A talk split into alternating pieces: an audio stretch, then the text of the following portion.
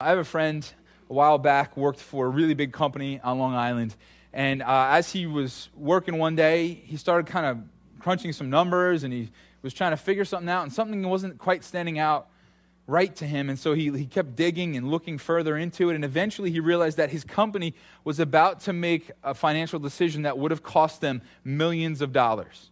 And so he kept digging and he kind of had the guts to speak up. And so at the next meeting, he, he got, you know, got it all out there on the table and they talked through it. And, and so they like, wow, you dude, you just saved us millions of dollars. And, and so he kind of got the pat on the back there. And then in the, in the next few days, he started to hear that, that they were going to reward him somehow. And so he's thinking, well, I mean, this could be cool. I mean, maybe it's like, you know, a big bonus, or maybe it's like a, a trip, a vacation, or something like that. And so he walks in and he's ready and he's expecting. He's excited because, you know, he worked hard and he saved the company all this money. And they gave him an umbrella for all of that. They gave him an umbrella, shook his hand, and he walked out of there so incredibly disappointed and frustrated. And you know what? I think sometimes that's a little bit of a picture of us. Sometimes I think as we look at salvation, right? Here, God has done all this amazing stuff. I mean, my friend did all these incredible things, worked his, his tail off so that he could save this company all this money, and it was just kind of like, yeah, thanks. And I think sometimes in our relationship with God, we kind of we kind of look and we, we go, all right, all right, well, well thanks. Yeah, that, that's, it's cool that I prayed that prayer that one day and I got saved. And we kind of think of it like that's all that went into it. And just like my friend, he didn't just like walk into the board meeting that day and say, you know what, we got an issue here, we got to talk. I mean, this is all this time and energy that he spent in figuring out there was a problem, figuring out a solution, and how to save the company this money. And in the same way, God has done all these incredible things in the backstory of our lives to actually bring us to the point where we believe in him. You know, it's not just that one day you were sitting in Sunday school or you're hanging out with your friend talking and suddenly the lights just went on and you just believe. You see, God did all this incredible stuff in the background to make that even possible in the first place. And so, this is what we've been talking about. And the reason it's so important, the reason it's so important to talk about salvation and all that God's done for us is because I think all too often we just sort of say, Yeah, I'm saved. That's cool, man. Isn't that great? And we're kind of semi halfway excited sometimes. But man, wouldn't it be an amazing thing to realize all that God has done, all that it cost him, all that went into it, so that we'll fully appreciate what he's done. I think that'll light our hearts on fire as worshipers. I think it'll change the way that we make decisions day to day when we really see all that God's done in our lives. And I think it'll make us really care for people who don't know him because we'll, we'll realize, wow, God's done so much in me and for me. How can I keep this to myself? So I think it's a big deal that we talk about what we're talking about leading up to Christmas here as we talk about salvation. Last week we kind of started at the, at the beginning and we said this we said that you're saved because God chose you and enabled you to choose Him. And if you missed that message, I encourage you to check that out online because it's a, a powerful starting point that God has done some amazing things. And we're going to see some interesting things tonight that kind of go a little bit along with what we talked about last week. Because tonight I want to talk with you about sort of this intimidating word, and we're not going to all know what it means when it first goes up on the screen, but it's this word regeneration. Regeneration. It's, it's another step, it's another thing that God does in our lives to save us. Now, before you tune out on me, what I want you to know is, is the definition. This is what regeneration means. It's really simple and it's really beautiful. It means this it means to restore life, to bring life back from death. To restore life. See, here's the thing in your life and in my life, we didn't just pray a prayer one day, and that was it. God actually brought our dead hearts back to life.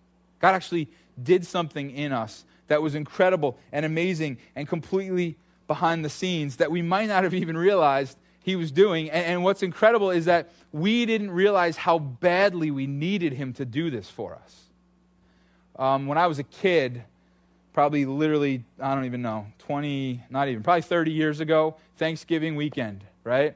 Where together with my family, we used to go out to Pennsylvania and hit country, God help us. And uh, if you're in Pennsylvania, I'm sorry. I love you all. Um, just don't kill me with your weird hickness. Anyway, um, so we went out to hick country out there, and, and, and, my family's great, but they really are hicks out there. And so we would kind of get the whole family. Was probably like 40, 40 or 50 people together in this church basement, and it was just this nasty, scary old church basement, and, and um, it was a cement floor, you know. And so I'm this like three or four year old little kid and I'm sitting up on a table, and I'm kind of just pushing myself backwards on the table. I don't remember this, but this is what they tell me pushing myself backwards.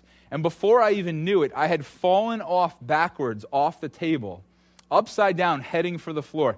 Now, my aunt, who must be like Spider Woman or something, like dove across the mashed potatoes and the cranberry sauce and caught me before I hit the ground. Okay? And you know what?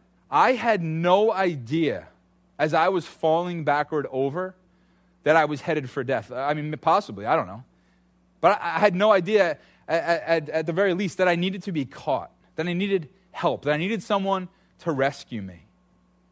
And so as I fell, suddenly these arms were there and just caught me and saved me from what was headed my way. And you know what? The same is true of us. As, as we enter life, as we kind of walk through life, we have no idea how badly we need to be saved. We have no idea how badly we need to be rescued, how, how badly we need regeneration, to be brought back from death. Tonight, I want to share with you a few reasons why, why we don't know this, right?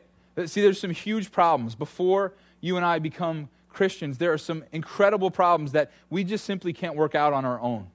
And I want to talk with you about a few of these tonight as we look at a few verses together. And the first one is this it's that we hated God. We hated God. The second one is this we were dead in our sin. And the third one is this we hated what was right.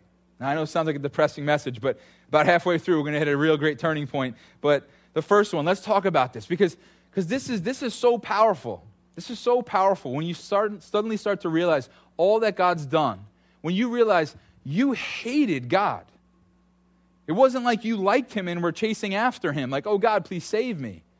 Like you and I, we absolutely hated God. We weren't looking for him, we didn't want him.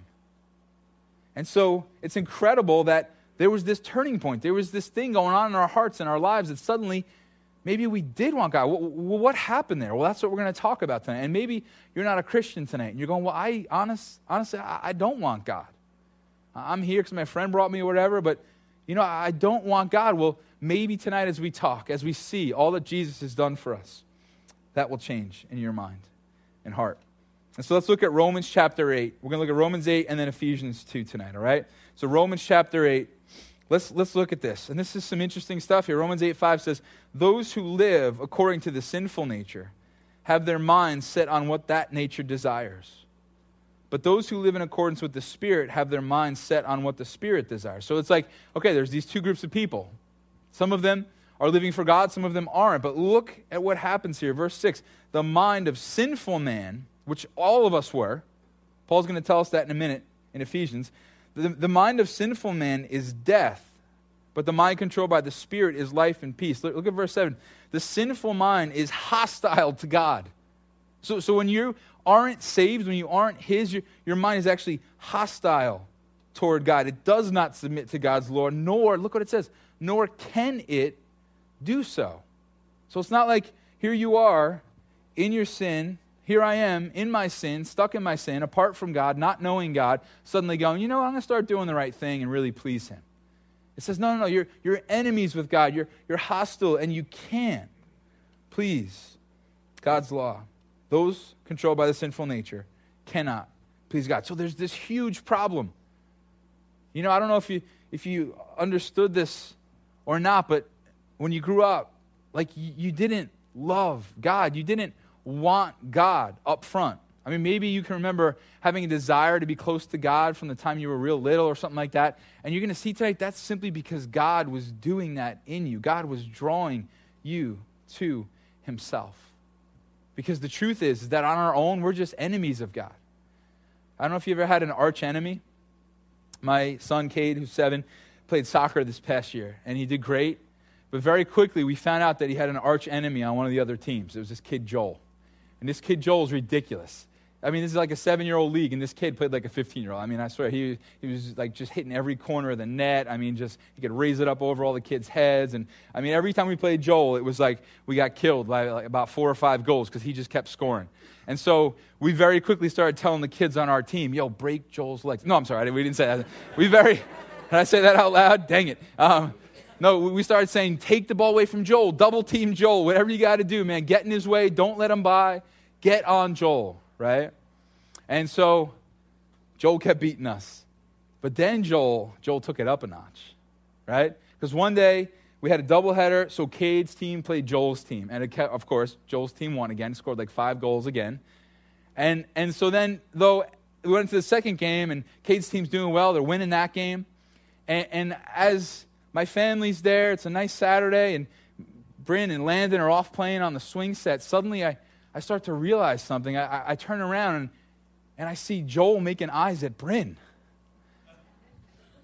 I'm like, this kid doesn't know what he's in for, man. First, he's killing my kid on the soccer field, man, and, and, and, totally beating us, and now he's going after my daughter, you know? Right? All I got to say is he's not going to be scoring many goals for long, all right? There's going to be issues, right? But it, immediately it was kind of like, oh man. And, and I was kind of helping out with the coaching. And so I'd be over by the net, you know, and, and I, all right, Joel's out. I mean, literally, if Joel was on that field, I was on him. And I had, I had his radar, I was radar for Joel. And, and so he just kind of became the arch enemy of, enemy of our, he's probably a sweet kid, poor little guy, you know, but he's epically good. So he becomes our enemy. So uh, I, don't, I don't know about you, but, but in life, I mean, that's kind of a silly example, but in life, I mean, who do you, I mean, we're not supposed to hate anybody, you know? I mean, that's, that's a whole other message, right? But who, whose name right now? If someone were to say it out loud, you'd be like, oh, I, I can't stand that person. I hate that person. Or maybe you wouldn't even say hate because you're, you're really trying to let it go. You're trying to honor God. But, but still, you would say, oh, when I hear that name. And you know what? Magnify that by a billion.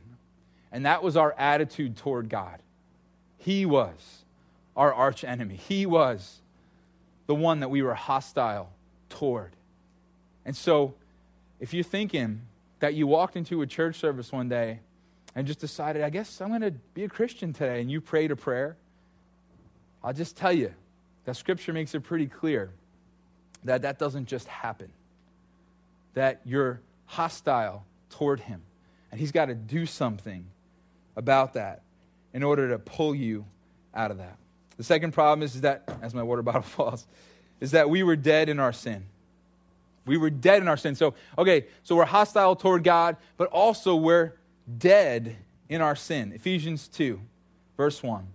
As for you, I mean, I don't know how you say it any clearer, you were dead in your transgressions and sin. Right? We've all been to funerals. Right? I'm not, I'm not trying to make a joke. I'm just making a very clear observation. We've all been to funerals. What, what does the dead person do at the funeral? Nothing. Nothing because they're dead. They're not choosing, they're not deciding, they're not sitting up, they're not turning over, they're not laying down, they're not talking. They're dead. They can't do anything else. And so we were dead in our sin. And again, a dead man can't choose. A dead man can't decide. A dead man can't chase after. And so, if you and I were dead in our sin, then man, somebody outside of us had to do something to us so that we weren't dead anymore. There was a man in London recently who, in about 14 degree weather, fell and hit his head and was laying out in the street. And eventually they got a hosp- uh, or an ambulance there, brought him to the hospital, and on the way he had cardiac arrest. And when he got inside, he had no pulse and no heartbeat. They were too late. This man that he head, what can he do to save himself? What can he do to help himself? Nothing in that moment. He needs something or someone outside himself to rescue him. And that's the perfect picture of you and I. Another problem we hated what was good. If you just look at the next verse in Ephesians, the first verse says, As for you, you were dead in your transgressions and sins. The second verse says, In which you used to live when you followed the ways of this world and of the ruler of the kingdom of the air, the spirit who is now at work in those who are disobedient. Listen to verse 3. All of us also lived among them at one time, gratifying the cravings of our sinful nature and following its desires and thoughts. So, what's, the, what's another problem here? Is that we didn't want what was good. Again, this goes back to there wasn't this thing in us that was like, ah, I really want to do good. I really want to be good. No, we really didn't want to do good. We really didn't want to be good. We were enemies of what was good. And so, again, are, are you seeing, like, I guess today, what I really want you to see, I know it sounds depressing up front, but the second half will get real cheery. I, I want you to see your lostness. I want, I want me to see my lostness and how far from being able to really do anything about my own sin and my own struggle, my own brokenness. I really am. I, there's nothing I can do. I can't, you know, love God. I can't even please God. I can't decide I'm going to do something that's going to honor Him because He's my enemy at this point. And I don't want to do what's right. And I'm dead in my sin. And so, as we're at this point, man, it's just like, wow, well, then if I hate what's good, then, then what am I even able to do to get out of that? Nothing. My daughter Bryn is really sweet. She's five, and she will do anything for anybody. Um, when, when somebody gets hurt in our house, Bryn in, instantly disappears, and she comes back with a packet of wet paper towels because she thinks that cures everything.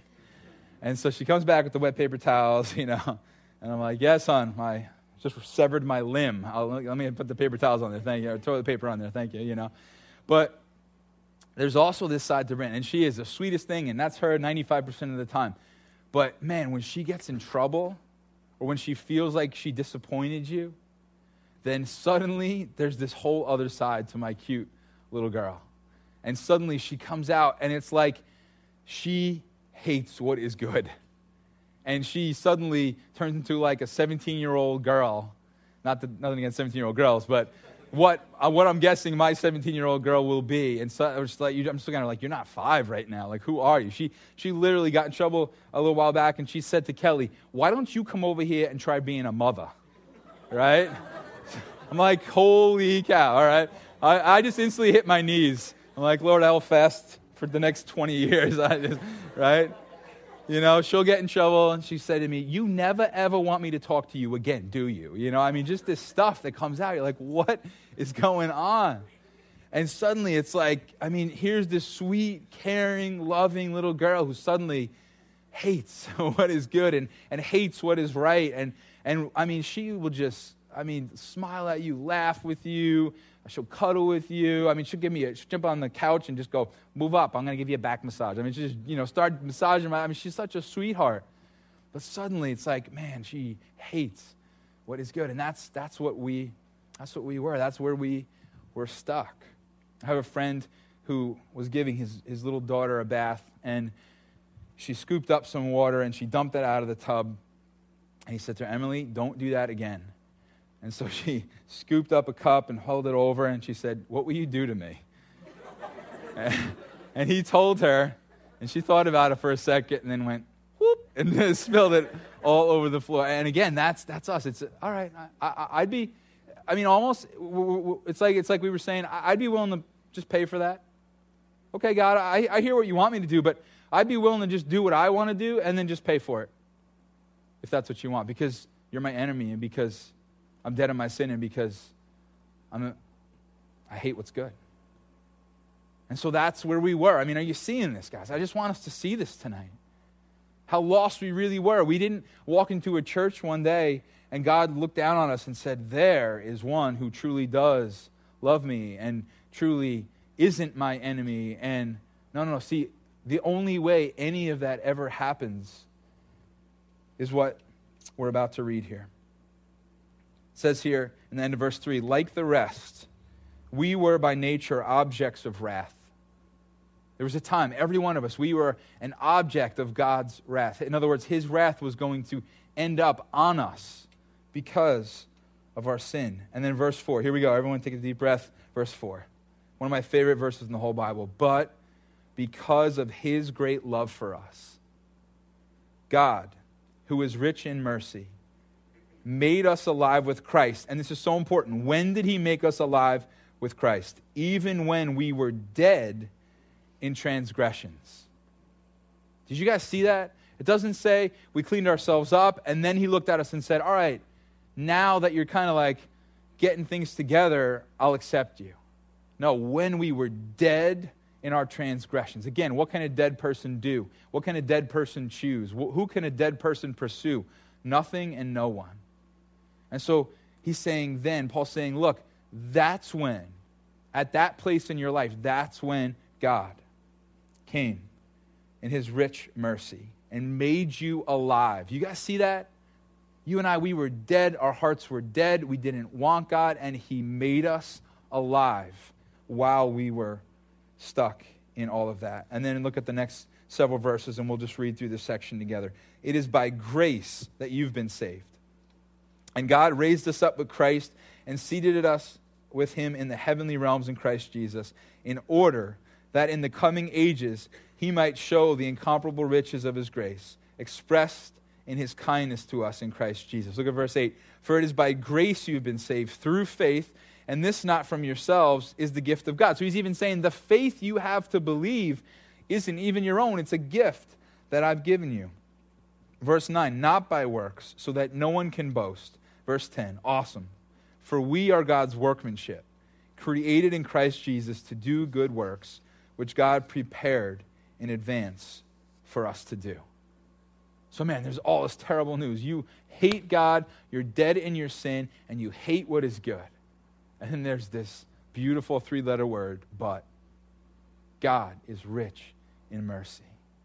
And in our deadness, when we couldn't and wouldn't choose Him, approach Him, desire Him, He made us alive.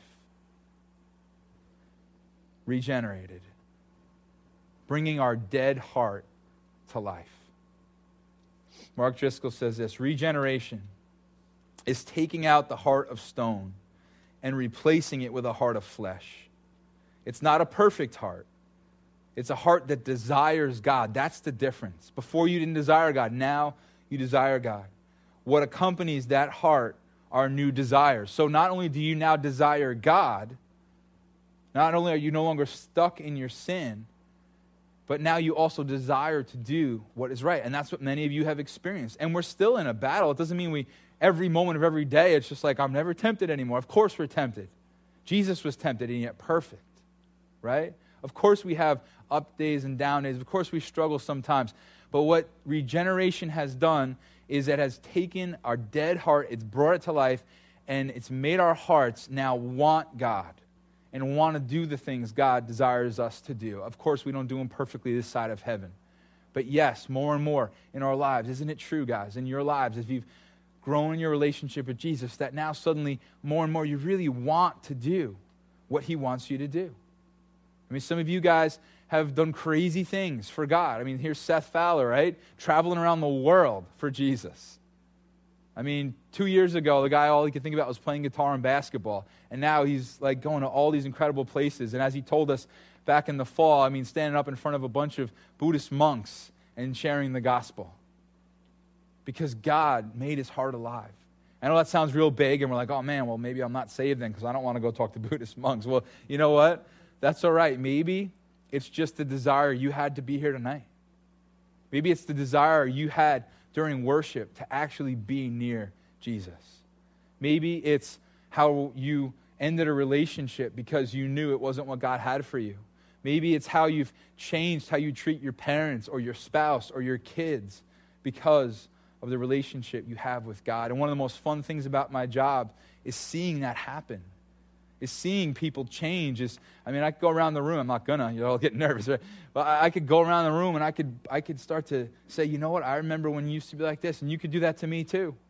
You could look back at Doug. I remember when I first met you, man. You were this, you were that, and, and man, it's an amazing to see all that God's done in us. And it's simply because He's brought our dead heart back to life. And so I want you to know tonight that you're saved because God brought your dead heart back to life. That's what regeneration is. Yes, like we talked about last week, you made a real choice. You, you accepted him in your heart for real. You're not a robot. Again, it's a, a real detailed message. Go back and check out last week if you missed it.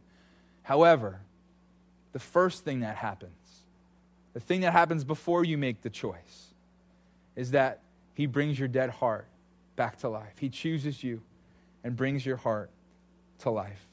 And so God sent Jesus to make us alive in Him. So rather than punish you, Jesus came and received all of God's wrath on our behalf. Isn't that incredible? That's salvation. That's salvation. But wait, Doug, you just said, I hated God. Yeah, that's when Jesus came for you. But you said, I was dead in my sin.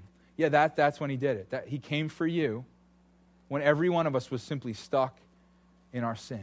You said, I hated what was good. Yeah, he came then to open up our eyes and to show us who he is. And so you're saved tonight because God brought your dead heart back to life. Remember that man from London who fell and hit his head? Well, I didn't tell you the end of the story. You see, he arrived at the hospital, and his heart had stopped, and his pulse had stopped, and it had it stopped for three and a half hours. And he's laying there, helpless, unable to jumpstart his heart, unable to do anything. But they put him on a machine that performed 20,000 chest compressions on him over those three and a half hours. And after those three and a half hours, his heart came back to life. And he was able to stand and talk with a reporter and say, I was saved. This is a miracle. And you know what? The same is true of you. Your heart, my heart, was dead. Hating God, stuck in our sin, hating what was good. And he performed not 20,000, but one. One act. One day when Jesus was crushed and brought back to life. And you and I were rescued. And so I don't know about you, but that makes me more and more appreciate my salvation. That makes me not want to be like the umbrella guy in the beginning of the story who was just kind of thrown to the side and, and just handed something like, yeah, here. But it makes me want to go, God, are you kidding me? Are you kidding me? While I hated you, and while I was dead and stuck and couldn't do anything for myself, and while I hated everything that's good, you did this for me? That's what he's done. That makes me want to be a worshiper. That makes me want to be a better dad. That makes me want to read my Bible. That makes me want to pray. That makes me want to tell people about him. It makes me want to be careful what kind of entertainment I watch. It makes me want to be careful how I interact with people, that I actually am loving and kind. You see, when you understand what Jesus has done for you, it begins to change every aspect of your life. And there might be some of you guys who have been stuck in sin patterns or broken relationships and all kinds of stuff. And you know what? Counseling's great and sometimes that's needed, but maybe for some of you in the room tonight, the one answer is that you realize all that God did for you you realize all it took him to save you. And everything might just click from there. To realize that you and I, we should just simply be dead. But instead, if we're saved tonight, it's because he brought our dead hearts back to life. Let's pray. Lord, thank you for doing what you've done in us. Thank you, God, for coming for your enemies, for coming for those who hated you, hated what was right, and were stuck and dead in our sin. And we just thank you, God, that you still went through with it. You still decided to come and to do such amazing things. And I just pray we'll get it tonight. I pray that we'll understand what your word says and how clearly it paints this. And so, God, we thank you so much. And we want to worship now as people who should be dead but are alive. God, we want to reach out to our neighbors, our classmates tomorrow, our, co- our coworkers tomorrow, our family, as people who should be dead but are alive. I can only imagine that man from London. He must have lived a different life, life after he was brought back. And, and that should be true of us too. We've got to live a different life. So, Lord, help us. Help us, God. What, help us to, our, our, our entertainment choices to be fueled by what you've done. Help the way we spend our money, the way we spend our time, the way we treat our parents and our spouses and our kids. Let, let salvation affect all of that. If you're a Christian, would you just spend some time thanking God for what He's done for you? And if you're not a Christian, I want to give you an opportunity to respond to Him. Because maybe while I've been talking tonight, or maybe it was even before I ever got on the stage and the band was just playing, or maybe it was just on the way here. Maybe God's been doing this, you, this in you lately, or whatever it might be. You just feel like, man, I get this. I, I, you feel like it's true. You feel like there's really a God, a, a Jesus who died for you and rose again to take your punishment. And if that's true, if you're believing that right now, then it's because he's bringing your dead heart to life. And there's nothing like it. And now it's your turn to respond. Now it's your turn to begin a conversation with him and thank him for what he's doing in your life and call on him to be your Savior and forgive you of your sin. And so I'd love to just give you some words. You don't have to say everything I say because really this is really about a conversation between you and him. But you could say something like this if you want to tonight Jesus, thank you for dying for me. Thank you for bringing my dead heart back to life. Thank you for your forgiveness. And I don't have to walk around in guilt or shame or fear anymore. I pray you'll help me to see how real you are and help me to live a life of love towards you. I thank you. I'll be with you in heaven someday. And this incredible gift that you have given me tonight. Amen.